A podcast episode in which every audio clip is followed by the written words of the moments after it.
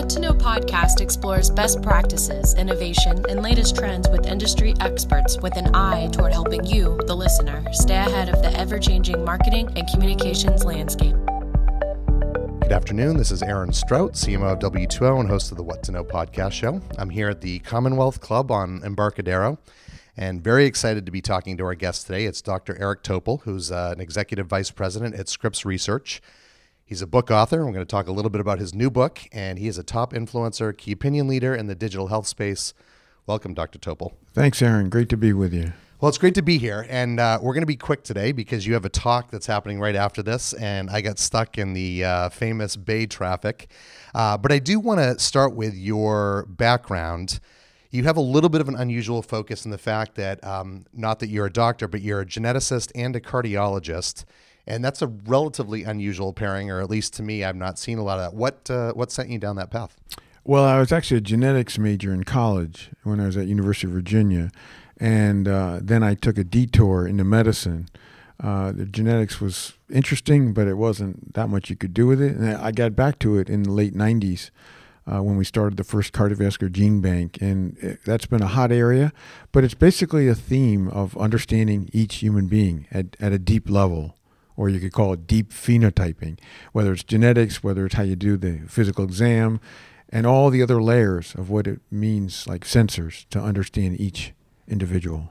So it sounds like it worked out to be a good choice in the long run. Yeah, no, I, I'm thrilled because it's so stimulating and it's moving. Now it's with the artificial intelligence dimension, it's going to really zoom forward. Well, that's a nice segue because uh, your book that you just put out called Deep Medicine um, you have a premise in it which I really liked, especially given we just had South by Southwest. I had some chances to talk to Dr. Rasu Shrestha. I don't know if you've met Dr. Shrestha before. If not, I think you two would get along fabulously.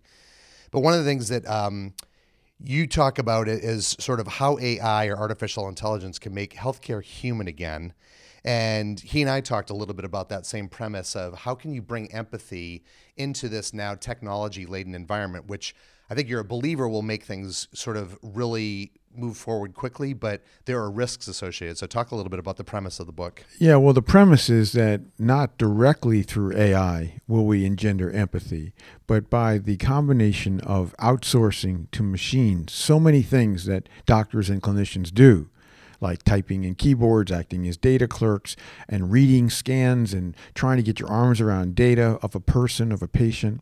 And then the patient side, of whether it's their sensors and their data that's getting algorithmically interpreted and supported.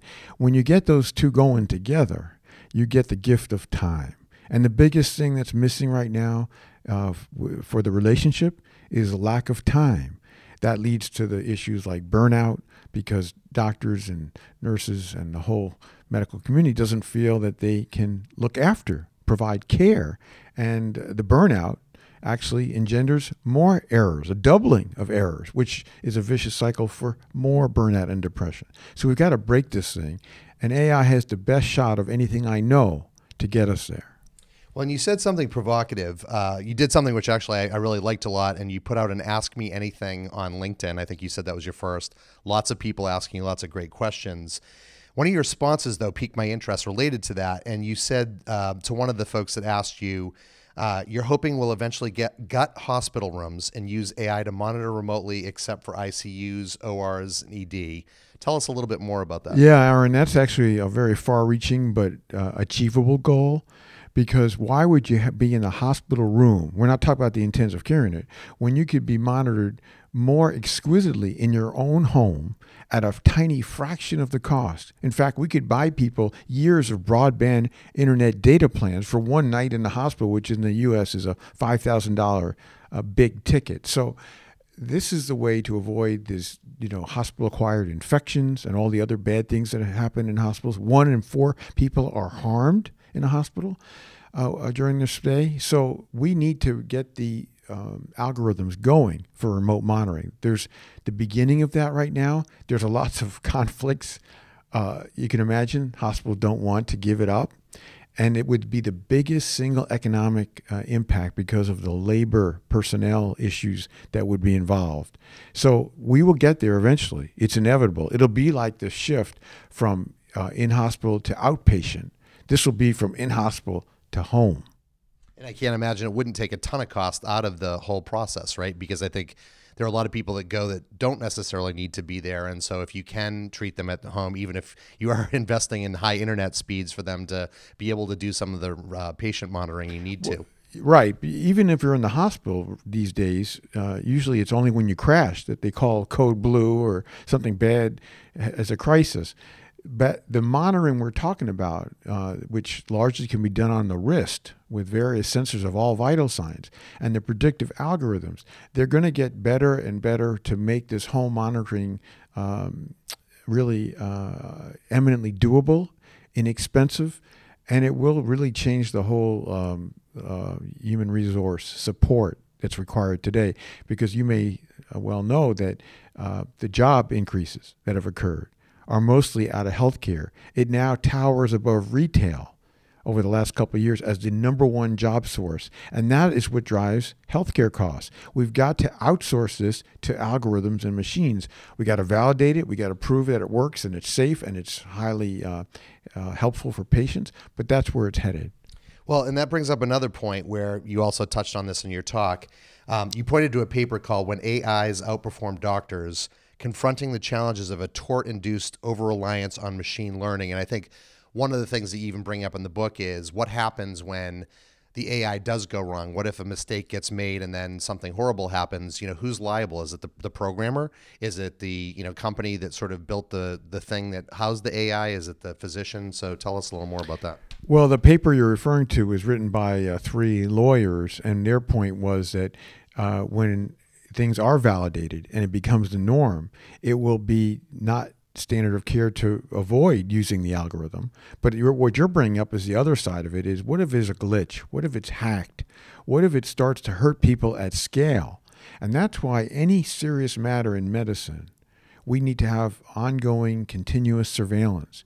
Because even when it's proven that the algorithm helps people, it doesn't always help people if there's some software problem. So it may be good for mundane things like is this skin rash? What is that? And is this child have an ear infection? But when it gets to be anything serious you know that's when we have to really uh, be under total continuous surveillance yeah, and the irony is, is that you know it's like the autonomous car uh, debate, where you know you want to blame the autonomous car because it, you have one accident, but meanwhile humans are responsible for thousands of accidents a year. So that's a really good analogy, and uh, you know there's a lot of analogies and parallels between self-driving cars and the future of medicine. Uh, we will never get to level five, no human backup ever because of road conditions, because of weather conditions, all the things that are unpredictable. And we'll never get to that sort of full autonomy across the board in medicine, only in certain simple things. Otherwise, there always will be human backup, whether that's a doctor or a nurse, clinician, practitioner, a physician assistant, pharmacist, whatever. I'm going to ask you my final question. I would love to spend another half hour with you, but due to my own uh, racing through traffic, I want to be respectful of your time. This is a big picture one, um, and I'm glad I gave it to you in advance. But if you could change one thing in the world of healthcare tomorrow, what would it be and it's, why? It's simple for me. Everybody should own their data, all their data, medical, health, and data. And it should be from the time they're in the womb to the very moment. And it should be seamlessly updated and user friendly and searchable. We can't do AI for people unless all the inputs are there. And so if we get that as a civil right, which is what it should be someday, that's my dream. And do you think that's any time in our near future, or is that a pipe dream? It's not. It's not a pipe dream. It's achievable. It's done in other countries. We just have to do it in the U.S. Well, thank you. This is Aaron Strout, CMO of W2O, host of the What to Know podcast. Um, I just spent 10 very exciting minutes with Dr. Eric Topol, Executive Vice President of Scripps Research, author of Deep Medicine, which he's going to be speaking about tonight. Thank you for uh, taking the time, Dr. Topol. Thanks very much, Aaron. Want more episodes of What to Know? We post a new episode every Thursday. Subscribe on iTunes, the podcast app, the Stitcher app, or Spotify, and view the podcast page at w2ogroup.com slash what to know.